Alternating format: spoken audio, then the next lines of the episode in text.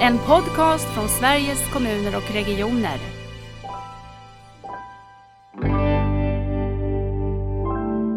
så behöver vi ha goda exempel och vi behöver ha ledarskap som tror på och inser att den här vägen måste vi gå. Vi, måste, vi kan inte jobba så som vi alltid har gjort. Men också vilka platser är det som är de riktigt viktiga i ditt liv? Det kan vara stugan, det kan vara konserthuset.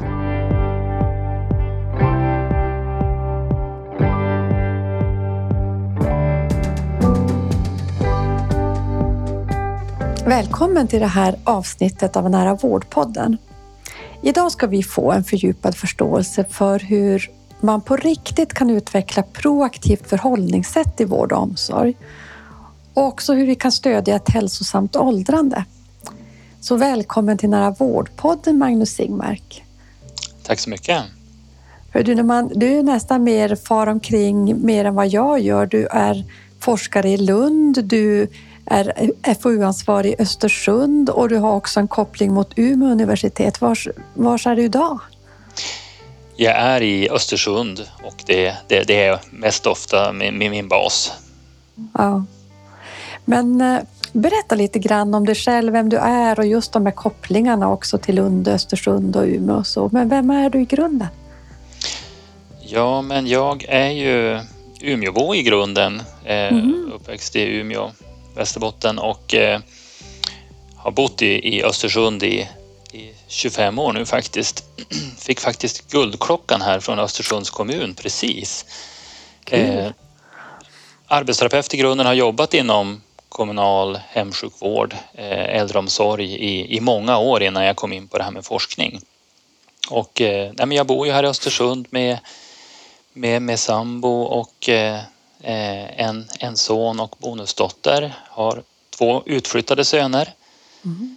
Eh, ja, väldigt friluftsintresserad så det är mycket det som gör att eh, Östersund är basen. Ja, det förstår Vad Har ni fått någon vinter än? Nej. Nej, det är lite klent med den än så länge. Det är varmt fortfarande. Ja. Berätta lite dels att du har jobbat som arbetsterapeut just i den kommunala hälso och sjukvården. Var det ett självklart val för dig eller? Eh, ja, jag, jag, kom in på det. In, in, innan dess så jobbade jag inom, inom vuxenhabilitering i kommunen och, och mer mot LSS-verksamhet och, och, och, så. Eh, men sen så i slutet av 90-talet så var det en arbetsterapeut och en sjukgymnast som gjorde ett ettårigt projekt som hette Hemrehab Söder där man ville visa på eh, nyttan av att jobba med tidig hemrehabilitering. Och eh, det man visade av det här äh, ettåriga projektet var ju att en stor andel av dem som man hade jobbat med kunde klara sig utan hemtjänst och närstående kände att man fick bättre stöd och, personalen uppskattade den närhet till handledning man fick. Och det här projektet det, det landade väl hos politikerna som satsade storskaligt på, på hemrehabilitering i Östersund. Så att, mm. Eh, på ett bräde så utlyste man 15 tjänster och eh, Oj. en av dem arbetsterapeuttjänsterna fick jag och, och, och, så det var väl där någonstans jag kom in i, i den här verksamheten och också såg nyttan av väl genomförda projekt som kunde visa på nyttan av ja, men rehabiliterande insatser.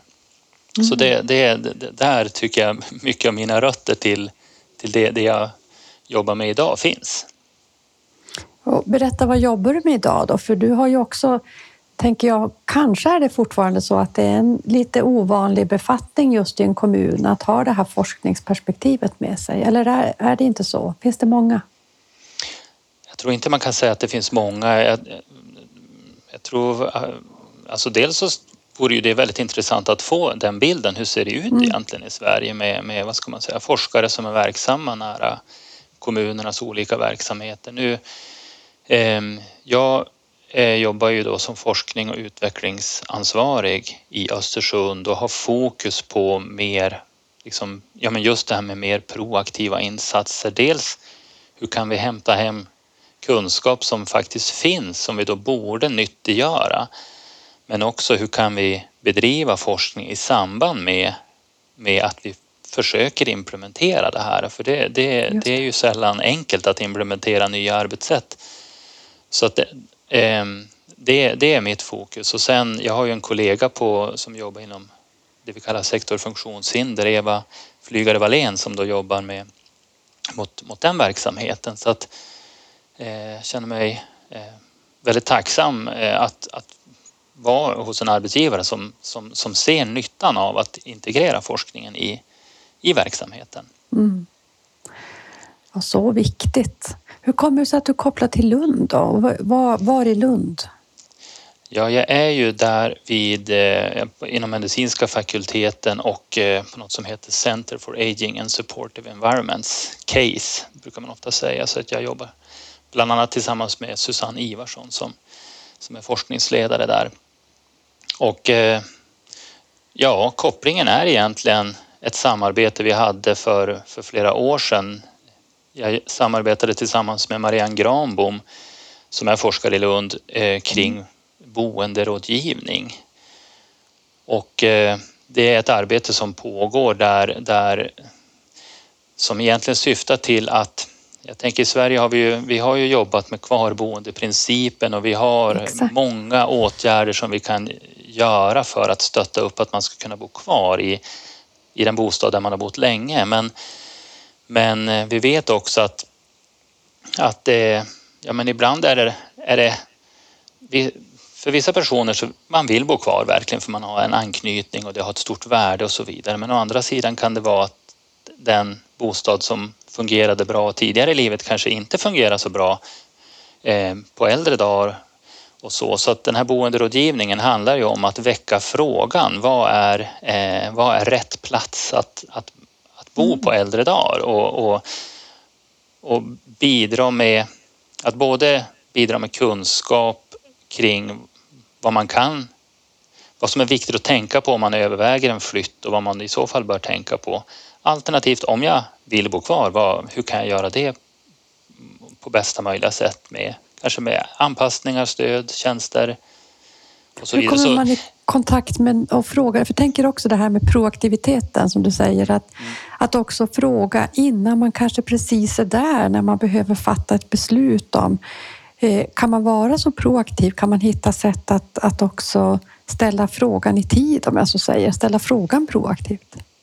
Jag tror att det är, det vi, jag tror att det är en, en viktig, vad ska man säga, grundläggande tanke som vi måste etablera så att säga i, i våra verksamheter. Att vi, just att gå från det här mer reaktiva till att bli mer proaktiva. Att verkligen, för jag menar vi vet att eh, när det gäller bostäder så vet vi att en stor del av vårt bostadsbestånd mm. är otillgängliga bostäder och, och vet vi då att det är vanligt att man får vissa funktionella begränsningar med åldrandet så, så den ekvationen eh, gör ju att, att vi redan på förhand vet att det, det, det, är viktigt att tänka igenom och fundera. Vad vill jag egentligen som, som enskild person? Och där kan ju inte vi som forskare eller kommunen eller någon annan säga vad som är rätt för den enskilda utan det måste mm. man ju landa i. Men att som samhälle bidra med att eh, initiera dem, ställa frågorna, bidra med kunskap. Eh, och på något vis stötta medborgare att eh, fatta välinformerade beslut. Eh, det är ju som en grund eh, i, i, i mm. det är en del i det här hälsofrämjande proaktiva utifrån Verkligen, och en grund i nära vård. Men jag tänker, du, du säger någonting viktigt där som handlar om bostadsbestånd och vi håller på med ett arbete på SKR som handlar just om fastighetsfrågor och omställningen till nära vård och så. Men jag kommer just också ifrån ett webbinarium vi har haft som handlar om att få en mer lärande uppföljning och då tittar vi på behov och då, då slår det mig när du pratar att eh, ur ett forskningsperspektiv också att förstå behovet mer på en populationsnivå. Vad, hur är behovet när man åldras? Hur behöver vi vara beredda i samhället? Vilka bostäder behöver vi ha? Vilka typer av samlingsplatser? Det blev stor fråga för mig helt plötsligt när du säger det här med proaktiviteten och och boendet som är så centralt i våra liv för självständighet men också för trygghet som kanske leder oss någon annanstans i vårt tänkande kring boendet. Ser du också den här populationsnivån på de här frågorna? Absolut, verkligen. Och det, det kan spinna vidare på det utifrån det som är just mitt, mitt, mitt uppdrag i Lund. Det, det, är att jag jobbar i ett projekt som heter Reloc Age mm. som just handlar om att titta på hur boende och flyttningar eh, påverkar ett aktivt och hälsosamt åldrande. Så, så det vi gör är vi, den studie som jag framförallt är involverad i, där, där följer vi knappt 2000 personer som från början var registrerade i, i en bostadskö för att se liksom hur, hur väljer man över tid att bo kvar eller flytta och hur kommer det att påverka då hälsa och, och, förutsättningar för ett aktivt liv. Och bättre förstå vad är det som gör att man fattar beslut kring att bo kvar eller att flytta. Vad är det för faktorer som man väger in i den här processen? Mm. Har ni hunnit se någonting? Man blir nyfiken. Vet du eh, något Ja, men precis. Vi, har, vi, vi, vi har, håller precis på med, med en ettårsuppföljning. Så den studien påbörjades 2021 så att nu, nu, nu har vi snart ett års data som vi ska börja jobba med under våren 2023 och sen, sen kommer vi att följa den här gruppen då över, över, över tid framåt. Okay. Så att det, och det är klart att den här kunskapen kan ju ge nya ny, ny kunskap som vi sen kan, kan omsätta till exempel i, i hur vi jobbar med boenderådgivning. Nu är ju boenderådgivning ett... Alltså det, det är ju kanske ingen som har det etablerat än men, men, men det ser ju jag som en, en del i ett eh, utbud av hälsofrämjande proaktiva insatser. Tänk, det är kanske inte det man tänker först när man tänker hälsofrämjande och proaktivt men det är ju så sant det du säger om boenderådgivningen och det här boendet som en så central och viktig roll i våra liv. Ja, precis. Nej, men det, jag, jag bara säga någonting mer om det. Jo, så tänker jag att, det, att nej, men jag tänker liksom just det här med att eh, bostaden som en på något vis plattform för aktiviteter vi vill och behöver göra som vi värdesätter för att eh, både att eh, som en utgångspunkt för att komma iväg på andra aktiviteter. Hur, hur mm. löser vi det? Att komma ut ur bostaden när det, om det finns trappor eller så. Eller med transporter. Hur, hur, hur löser mm. jag det när jag inte längre kör bil eller, eller så? Och, och, hur är det för andra att faktiskt komma och hälsa på?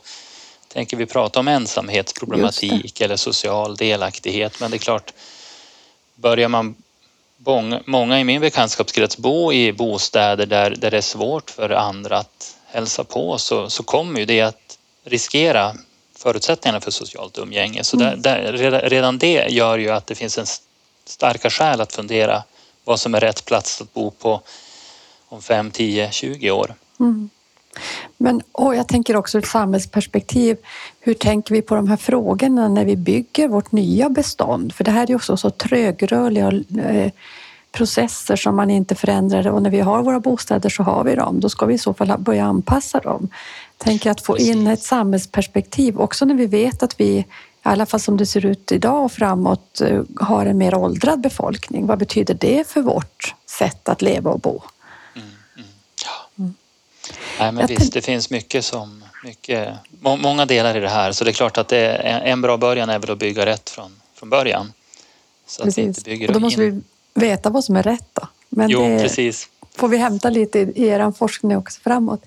Jag tänkte ändå, eh, din relation till omställningen till nära vård, hur ser den ut? Ja, nej men jag måste säga att jag har mer och mer insett att det här som jag ändå har ägnat min tid åt ganska många år nu, det, det, det handlar ganska mycket om nära vård. Men det som det jag tror eh, den insikten tror jag kom, för, för jag, jag, befinner mig i kommunal, kommunal hemsjukvård, nära socialtjänsten, hemtjänst, mm. eh, i, i det, vad ska man säga, gränslandet, gränslandet mellan socialtjänst och, och hälso och sjukvård. Eh, och ganska mycket kan jag väl... Alltså initialt så kan jag väl se att eh, som jag uppfattat närvård från början så har det varit ganska mycket fokus på verkligen den vad ska man säga, mer medicinska vården och hälso och sjukvård så. Men det handlar ju om det handlar ju om primärvårdsnivån som även mm. inkluderar socialtjänst och, mm. och den kommunala eh, ja men, hemsjukvården. Och Och, och så, så där, där är jag, med den insikten så, så, så, så ökar ju motivationen att verkligen bygga kunskap kring den här omställningen och inte bara att det är viktigt att gå mot en mer proaktiv verksamhet. Jag tänker vi har i flera år pratat om hälsofrämjande, förebyggande, rehabiliterande. Mm. Det, det, blir lite grann av ett mantra så. Det. Och det är bra men, men nu är vi där att nu måste vi se liksom, ja, men, konkret hur, vad ska vi göra i mm. praktiken? Mm. För, det, för, för där uppstår ju också en, en utmaning att vi ska börja gör, arbeta med nya metoder i en verksamhet som redan har fullt upp med det man gör.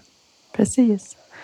för du, eh, jag har sett att du har sagt det någon gång, just det här och det, det, är också en utmaning som jag känner väldigt, väldigt starkt och som egentligen inte finns en riktigt bra lösning på annat än att ändå göra. Det är det där att hur ska vi på något sätt i en verksamhet som har ett grunduppdrag och fullt upp med det ändå göra en sån här väldigt stor och radikal omställning som det när man börjar bottna i den förstår att det är.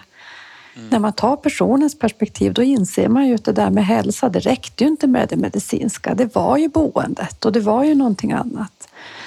Eh, och samtidigt ser vi också de som gör det. Så att mm. Eh, det går ju också att göra, men jag tror att man måste verkligen hitta lusten hos, hos personer att vilja vara med i den här resan för att vi ska få till det. Eller ja, vad tänker precis. du? Mm. Jag tänker att det är på många nivåer. Alltså vi, det är ju den här äh,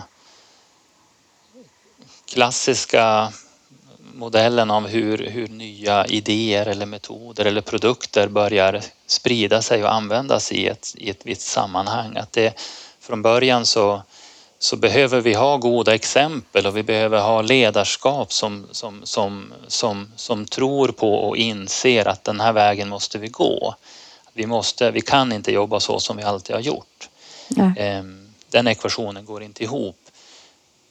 Ehm, och där, där märker jag på slutet nu har det mer och mer verkligen börjat pratas om den här med, med, med personalbrist mm. och, och, det som då som, som hörs i, i ja, inte minst i, i, val, i valrörelsen att man pratar om att det ska vara mer personal inom verksamheten och det, det finns ju ingen som säger nej till det men om, om det redan idag är personalbrist och vi ser liksom ingenting vid horisonten att det kommer mer personal då, då, då är ju det orealistiskt att tänka. Då måste man ju på något vis tänka vad, vad gör vi av den personal vi har idag? Hur kan vi, mm. hur kan vi stärka upp personal på, på olika, vad ska man säga, med olika professioner, olika kompetenser att, att eh, bli stärkta i sin kompetens, i sin roll och, och sen hur kan vi jobba mer strategiskt så att vi, att vi får in det här proaktiva. Och det, det, det är väl där jag kan tänka att vi behöver titta på särskilt när, när personer är i på gränsen att behöva börja få insatser. Just det. Där har vi på något vis ett, vad ska man säga, ett, ett, ett fönster av liksom handlingsutrymme där vi antagligen kan erbjuda mer än vad vi traditionellt sett gör. Mm. Berätta mer, för jag tänker att det här proaktiva, dels så håller jag helt med dig om att det är så lätt att vi på något sätt pliktskyldigt säger det är hälsofrämjande, förebyggande, rehabiliterande och så har vi sagt det men vi vet inte riktigt hur görande ska gå till. Jag tänker i det här proaktiva perspektivet hur tänker du då att eh, på vilket sätt kan det just att hitta den där brytpunkten där, där insatserna behövde sättas in? Hur kan det göra skillnad? Ja, nej men. Eh, först och främst så tänker jag att, att vi behöver på något vis eh, få en insikt om att i vissa situationer så, så vi, vi, kan möta personer som är i riskzonen och, och, och reflektera över vad, vad, gör vi då? då? Vi gjorde ju en studie där vi tittade på alla personer som beviljades socialtjänstinsatser under, under ett års tid och sen följde vi den, den gruppen över en treårsperiod och då såg vi, då delade vi, gjorde vi en grov indelning där man hade eh, små behov och allt ifrån väldigt små behov till, till omfattande behov. Och då såg vi att det var gruppen som då initialt beviljades trygghetslarm eller serviceinsatser, alltså hjälp med städning eller inköp som eh, som är den friskaste, piggaste gruppen i en kommunal kontext. Men det, Mm. det var den gruppen som där, där störst andel hade fått ökade behov redan inom ett år. En tredjedel hade fått ökade behov redan inom ett år. Och, och, och där kan vi ju se att ja, men om vi använder oss av den kunskap som finns kring hälsofrämjande förebyggande insatser eh, och det finns många, många insatser som vi ändå kan säga att det finns evidens för som är testade i en nordisk kontext. Vi har en doktorand som gjorde en, en litteraturgenomgång och, och Mm. eh, kunde lyfta fram ett flertal åtgärder. Ehm, om vi implementerar till exempel hälsoträffar för äldre personer där vi, som, som består av att man, titt, man, man, man diskuterar eh, vikten av fysisk aktivitet, goda matvanor, social aktivitet. Hur kan man hantera svårigheter som på något vis börjar göra sig, att smyga sig på om man säger så, så stärker det deltagarnas, vad ska man säga, eh, när man har intervjuat deltagare så har de Mm. själva uttryckt att, att, att man känner sig stärkt att ta tag i, i, i sin situation och, och när man då har mätt hälsoeffekter ADL-förmåga eller fysisk funktion så har man sett effekter på både kort och lång sikt. Och det är ett sådant exempel där, där, där man kan tänka sig att utöver att bevilja ett trygghetslarm så kan man även eh, erbjuda den typen av, av hälsoträff eller ett förebyggande hembesök eller någon typ av extra. Och man kan också se till att inte enbart bevilja den här äh, trygghetslarmet utan att man återkommer och, och lite grann upp, uppvaktar den här personen och, och ser Mm. vad kan vi göra mer för att på något vis främja hälsa. Varför tror du, tänker, har vi evidens på det. Varför tror du att sådana här insatser har svårare att eh, på något sätt bli vårt sätt att arbeta än de traditionella medicinska insatsen som är reaktiva? Ja, men då sätter vi in det här när förmågan har försvunnit eller när man får besvär med det och det. Ja, alltså jag tänker att det finns svårigheter på, på två nivåer. För i teorin så borde det här vara helt självklart att vi skulle göra. När- För när, jag tänker när vi, när vi har liksom gjort hälsoekonomiska beräkningar så är det här ju ett klassiskt exempel där varje satsad krona ger mångdubbelt tillbaka. Eh, Men en svårighet är ju att ja, men vilka ska hålla i de här träffarna? Hur ska man organisera det? För den här, vad ska man säga, organisationsrutan finns ju inte i det normala Nej. organisationsträdet i en kommun. Så man måste där hitta personerna och ja, men då kommer vi in på ledarskap. Att för, för, för träffarna hålls då av arbetsterapeut, fysioterapeut, eh, distriktssköterska så har vi organiserat det i Östersund. Mm. För ni har Ja, sådana måste- träffar? Jo, jo Ja. men vi, har- vi, vi Ja. har... Vi, vi, vi skulle börja vecka 11 2020. Mhm. Då kom det ju en pandemi så vi fick trycka på pausknappen där ända tills i, i våras. Men, men nu är vi igång och vi, vi erbjuder det rutinmässigt. Ehm, så att, och då har vi en organisation för det. Men, men det, det är ju sådär, det, det är ju ändå det är ju arbetsterapeuter och distriktssköterskor som även har ett annat uppdrag. Så det vill till att, att man liksom känner att man att det här, även det här är prioriterat. Just det. För varje enskild dag så kommer det ju vara, vad ska man säga, mer akuta ärenden som man skulle kanske behöva prioritera. Men, men, men, men då kan vi ju aldrig få till den här omställningen om, om Nej. inte verkligen... Så, så det är ju en ganska konkret prioritering både från leda, ledningens håll och från den enskilda professionen. Ehm, men sen en annan utmaning, det är ju helt enkelt det här med nåbarhet. Mm. Tänker kopplat till pandemin så har vi pratat om vaccinationsgrad i befolkningen. Det, det är ju nåbarhet och vi har ju velat ha en Nåbarhet. hög nåbarhet. Mm. Men när det gäller den här typen av träffar så även om vi har studier som där deltagare uttrycker hur positivt det var och man såg hälsoeffekter så, så är det inte vi har ju upptäckt att det är inte helt enkelt att nå fram och, och, och även om vi vet hur många personer som, som tillhör den vad ska man säga, potentiella målgruppen för hälsoträffar så, så når vi en mindre andel. Och det gör ju att vi behöver det räcker inte att vi enbart får hälsoträffarna på plats utan vi behöver även ha väl genomtänkt hur vi eh, informerar om och sprider eh, informationen och rekryterar och tar kontakt så att vi har ju en uppsökande vi skickar ut brev till alla som precis har blivit beviljade trygghetslarm och sen ringer vi mm. upp alla personer.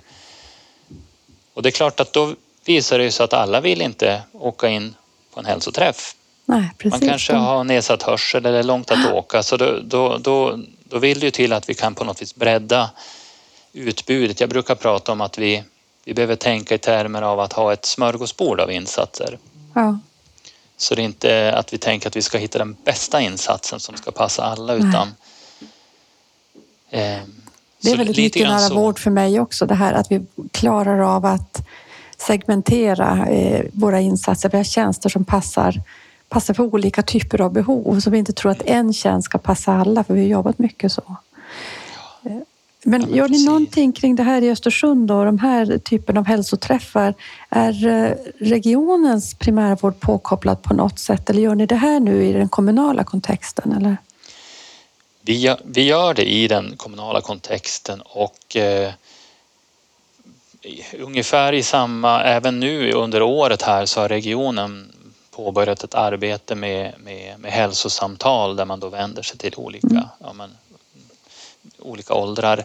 Eh, så där, där ser vi ju att det finns en potential att vi, vi borde kunna samverka en hel del kring, ja men det kan vara liksom att lära av varandra hur vi jobbar med rekrytering, vilka material Exakt. använder vi, vilka, vad vill vi följa upp, vad är det för indikatorer som vi borde på något vis mäta?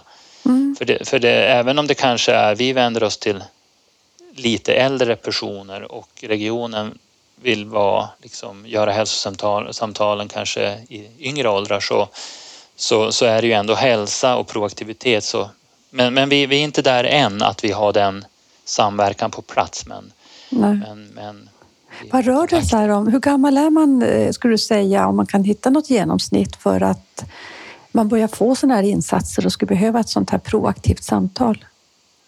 Ja, ja men alltså det, det är väl det man har sett. Alltså, eh, nu kommer jag inte riktigt ihåg här, men jag skulle säga att snittåldern för de som deltar i de här hälsoträffarna, jag undrar om den är 78 eller lite närmare ja, 80.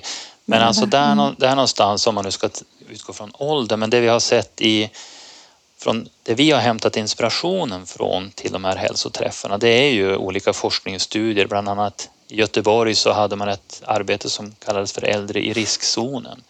Mm. Så där, det, det, är ju där mycket av evidensen finns och, och, och vi gjorde även en studie i Umeå eh, under ledning av min, min handledare Ingeborg Nilsson där. Och det som i de forskningsstudierna, då, där utgick man från, från ålder enbart. Okay. Och då såg man att ganska många när man kontaktade, i vårt fall, vi kontaktade personer som var 77 till 82 år. Mm. Och eh, av de allra flesta tackar nej. För antingen så känner man att man har för fullt upp i sin kalender, man har inte tid att vara med och man, man är redan så, man känner sig inte som en målgrupp för det här helt enkelt. Mm. Och sen när vissa har för, för nedsatt hälsa för att man tackar nej av den mm. anledningen. Då, så, så det gjorde ju att vi, när vi tog hem det här till, till Östersund och eh, på något vis, hur ska vi identifiera vilka som är målgruppen? Så resonerar vi som så att ja, men när man faktiskt för första gången någonsin har tagit initiativet att ringa till kommunen, det är ju ändå ett ganska ja. stort steg att göra, då, då tänker vi att eh, det, man kanske är lite mer, som säga, ser större nytta av att delta i den här typen av, av mm. träffar och det, det kokar också ner till det här med vad, hur, hur, hur, lägger vi upp det här? Ska det vara en träff eller flera träffar? Och då, vi har testat lite olika varianter men det är, det här är en ganska utmanande logistik i praktiken så att just nu så har vi en träff. Mm. För då har vi i alla fall det. Eh, sen kan man klä på det med fler, fler åtgärder Precis. också. Men... Det gäller att inte börja och tänka att allting ska vara på något sätt perfekt från början och veta exakt hur många utan ändå starta. Varför jag frågar om ålder därför att i mitt huvud så får det... Jag bor ju i Norrbotten och där är ju de här hälsosamtalen som hälsocentralen erbjuder upp till 70 år. Och då tänkte jag att det hade ju också kunnat finnas, men det kanske är lite tidigt, men en synergi där i i sättet att börja prata om de här frågorna också i ett sådant hälsosamtal. Att man kunde få ihop kommun och region. Det var bara en tanke jag fick.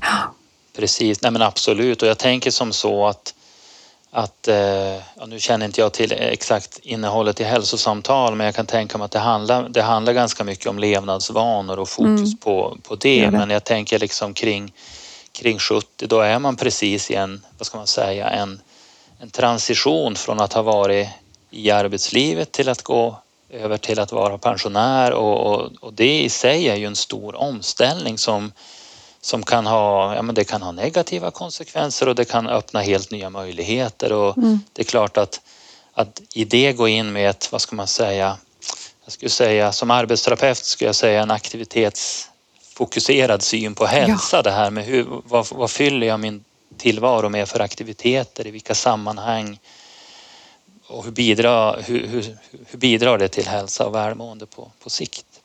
Jag skulle tycka att det låter så otroligt viktigt att få den här vidgningen av vårt sätt också i sådana samtal. För det kommer nästan in på jag hade tänkt att jag skulle fråga dig, du, du jobbar ju då med hälsosamt åldrande och det där kan man ju nästan börja bryta i och tänka hälsosamt, vad är det och vad är åldrande? Och, men finns det något som definierar det här med vad hälsosamt åldrande är för någonting då?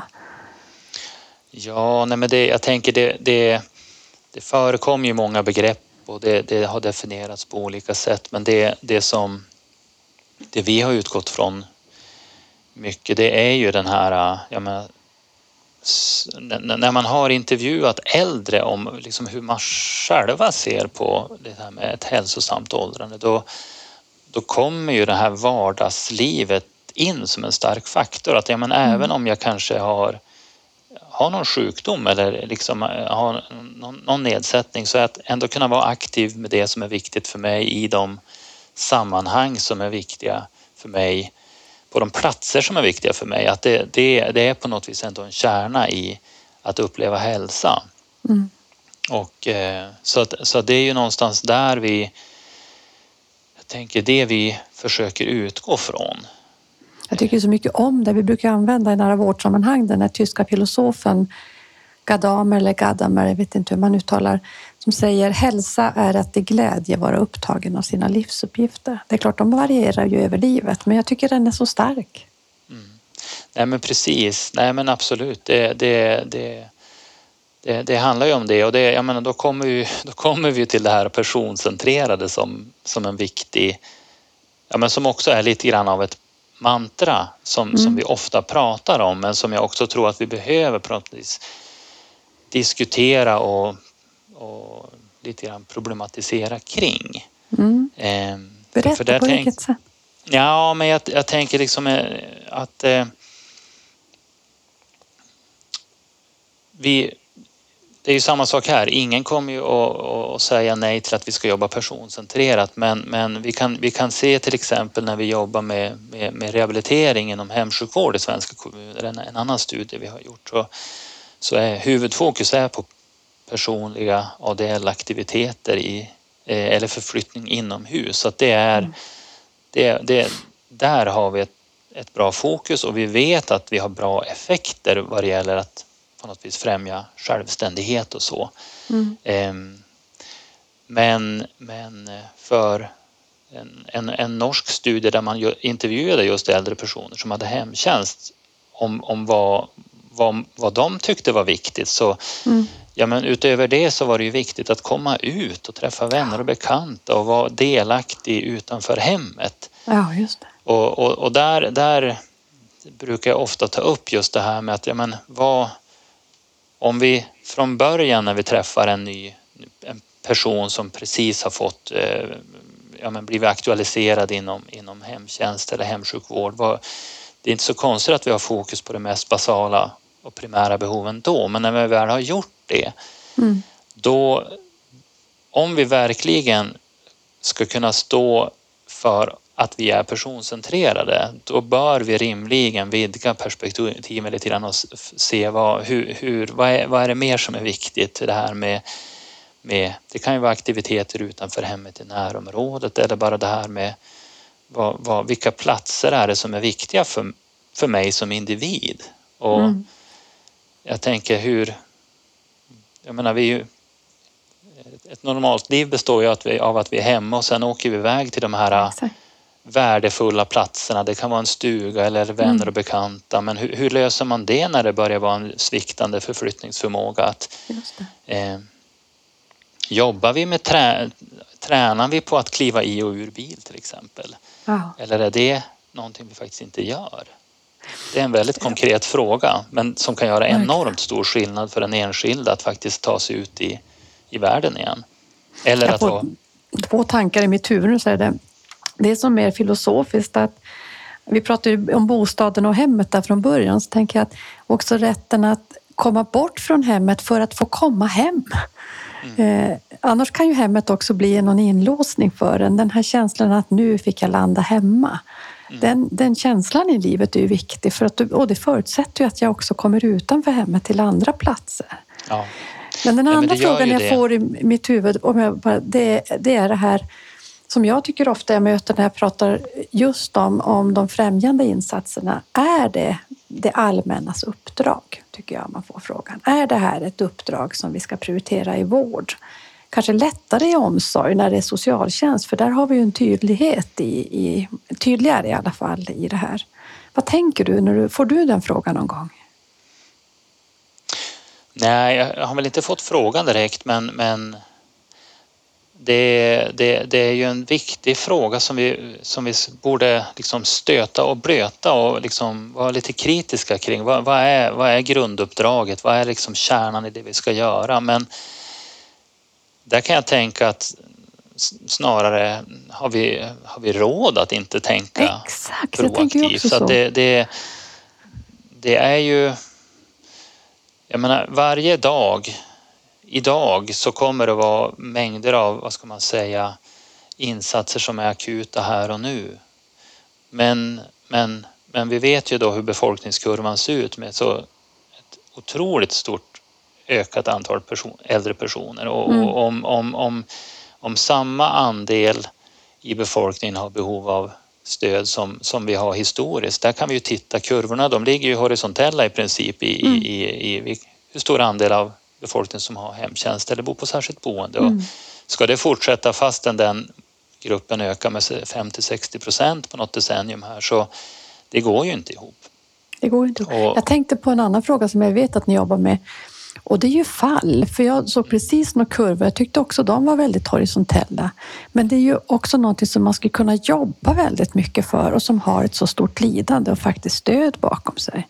Ja, men precis. Precis, ja. det, det, var, det var på den tiden det, det, det eh, fanns en eh, databas vid universitetssjukhuset i Umeå. Där tittar man på hur, hur stor andel av alla som, som sökte hjälp vid akuten bland, bland äldre orsakades av fall. Och det är ju, det är ju en, en merpart av alla, alla akutbesök som, så det är klart att kunde vi jobba med fallprevention så att färre, färre faller, färre skadar sig och, och, och eh, det har ju enorm, enorm potential. Ja. Eh, för, för, för där är ju också, jag tänker, det finns ju många, många insatser som har, kan påverka fallrisk.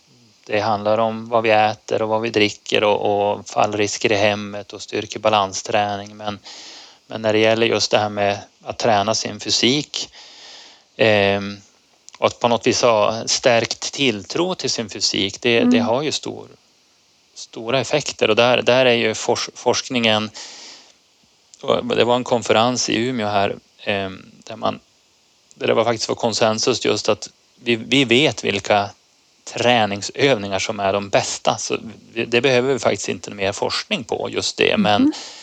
Men eh, frågan är hur kan vi på något vis omsätta det i praktiken? Mm. Hur får man dem? Vad är det för övningar? Man blir ju nyfiken.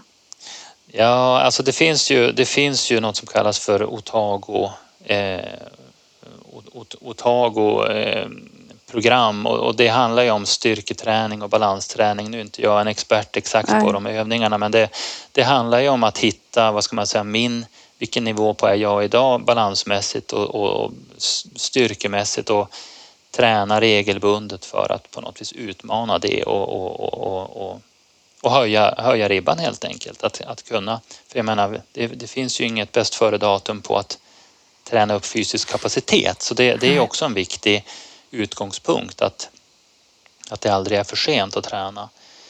Eh, men just att nå fram med den typen av, av eh, vad ska man säga, information och, och konkret praktisk vägledning är ju, kan ju vara en utmaning. Mm. Jag fick också, jag vet inte hur det är idag, men jag fick så många tankar i huvudet. Nu fick jag upp det som eh, eh, både, säkert både du och jag kommer ihåg, om det då var Livsmedelsverket eller någon folkhälsomyndighet på den tiden. Du vet de här 68 brödskivorna per dag som, mm. som skulle ätas och det slog ju igenom. Så hur får man en sån här stor grupp och en sån stor viktig fråga som fallprevention att verkligen bli någonting eh, som eh, och träningen blir någonting som sitter hos oss på det sättet.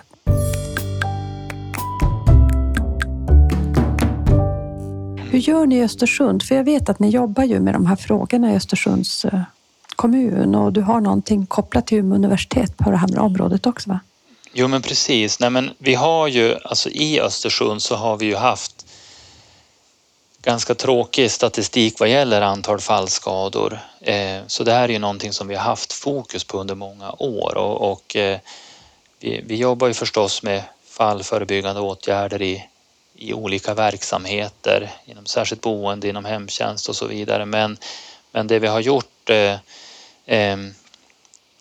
det vi har gjort är ju att vi har jobbat med lite mer, vad ska man säga, befolkningskampanjer så. Mm. Och det här det var... Bröd, det var brödskivorna? Det var brödskivorna, ja precis. Det, brödskivorna, Nej, men det, det, det, är ju det. Och jag tänker där, där har vi ju liksom Socialstyrelsen har ju haft den här Balansera Mera-kampanjen varje år. Eh, vecka 40 och det är ju jättebra att på något vis sätta fokus på den. Sen kan jag tänka att, att när vi ser för, för fallskadorna går ju upp väldigt mycket under, under vinterhalvåret så vi, mm. vi, ska inte ha en kampanj bara en enda vecka tänker jag utan vi, vi, vi skulle ju vilja prata om en jag menar, nollvision för fallskador egentligen. Mm. Det är ju mm. det vi borde göra i, i Sverige och, och, och se hur kan vi då jobba liksom, under hela året men framförallt under vinterhalvåret. Så. Men det vi har gjort konkret är ju att vi har samarbetet med Umeå, där, det gäller ju just en, en, ett test av en, en, en app. Mm. Och den här appen Säkra steg, den innehåller då just de här äh, evidensbaserade eh, balans och styrketräningsövningarna som, som eh, och de illustreras med filmer och med, med instruktioner eh, och man uppmanas att hitta övningar som är på, vad ska man säga, lagom utmaningsnivå.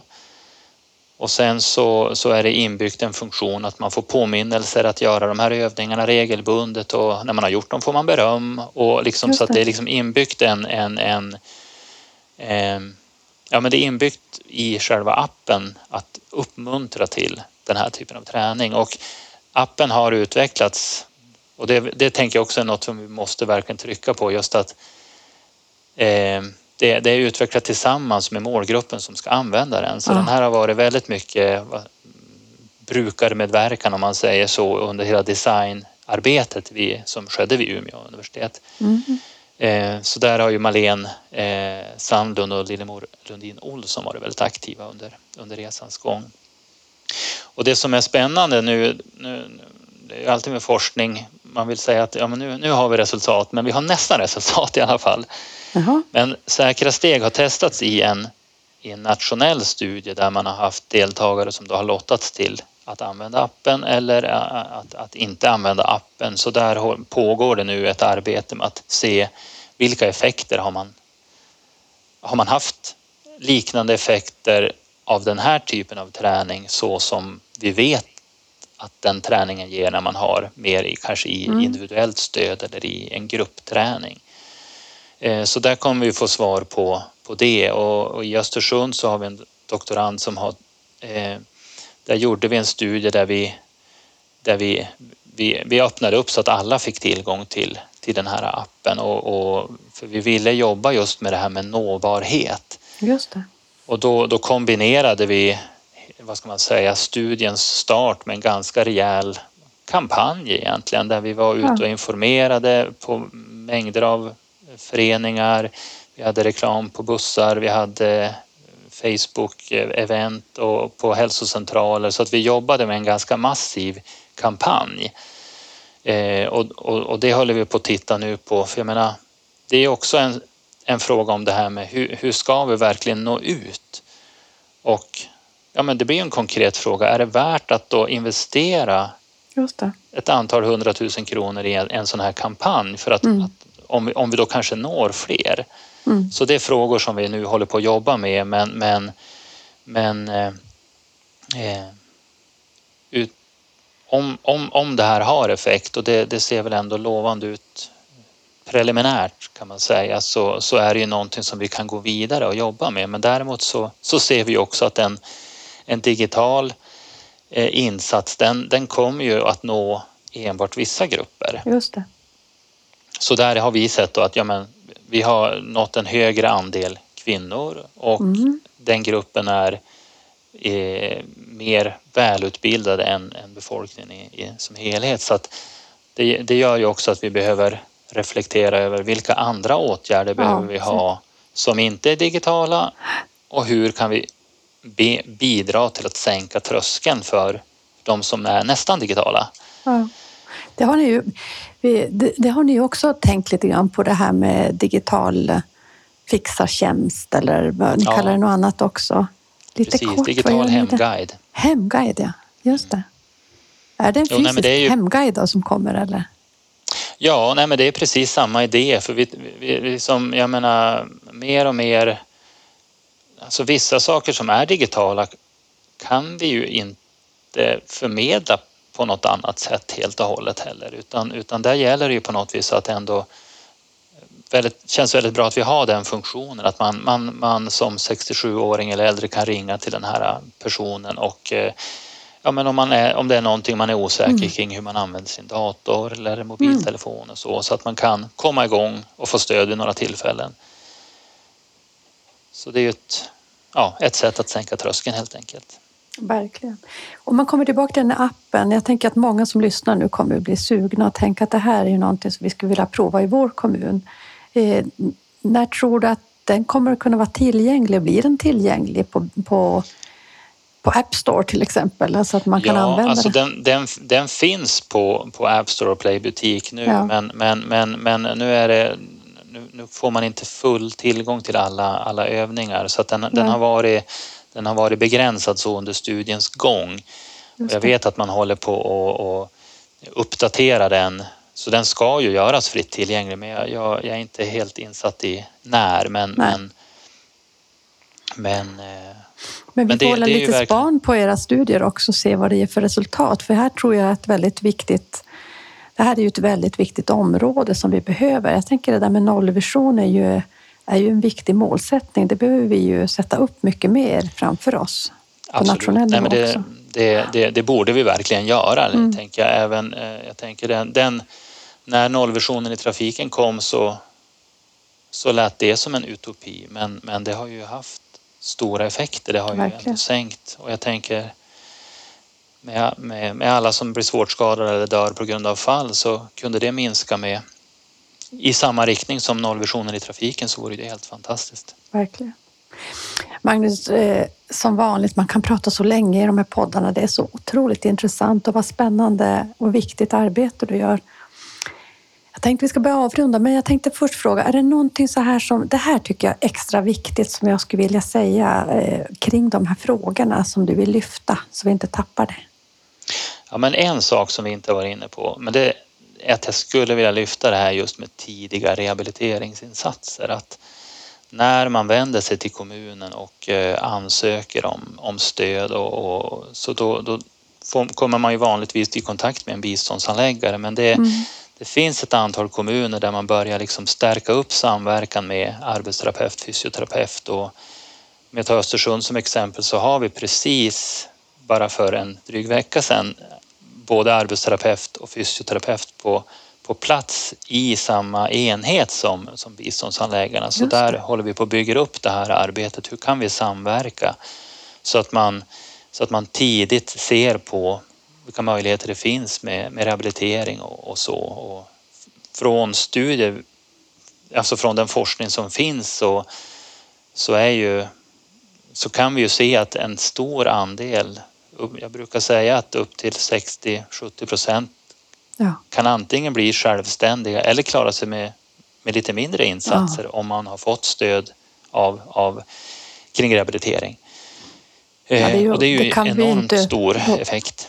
Ja, det kan vi inte låta bli att göra. Jag tänker också, det finns någonstans i de här lösningarna någon etisk dimension i att när vi vet det här så måste vi också hjälpa människor att få ha den självständigheten och vara rädda om våra resurser när vi vet att de är begränsade. Så det låter ju otroligt viktigt. Ja, ja nej. Eh. Magnus, nu ska vi avrunda. Jag vill avrunda med eh, min vanliga fråga. Vad är nära för dig? Ja, nej, men då skulle jag vilja komma tillbaka till det här. Vad, så, vad är det som är nära för personen? Att det, om vi nu ska ha den målbilden att vi verkligen ska bli personcentrerade och jobba det, då skulle jag vilja att vi, vet, liksom, vi vägleds av frågan. Ibland brukar vi ställa frågan vad är viktigt för dig? Att vad är det som är det viktiga? Men jag skulle vilja bredda den frågan. Vilka aktiviteter är det som är viktiga och vilka sociala sammanhang är det som är viktiga för dig som du, som, som du vill kunna vara i? Och, men också vilka platser är det som är de riktigt viktiga i ditt liv? Som, Mm. Det kan vara stugan, det kan vara konserthuset, det kan vara ja, Mm. vad som helst. Men att, att, inte bara, att, att vi inte bara håller oss i hemmets väggar utan Nej. att vi, vi närmar oss det som verkligen är viktigt vad gäller både platser, sociala sammanhang och aktiviteter. Mm. Tack. Tack för ett spännande och viktigt samtal och stort lycka till med ditt fortsatta både forsknings och praktiska arbete.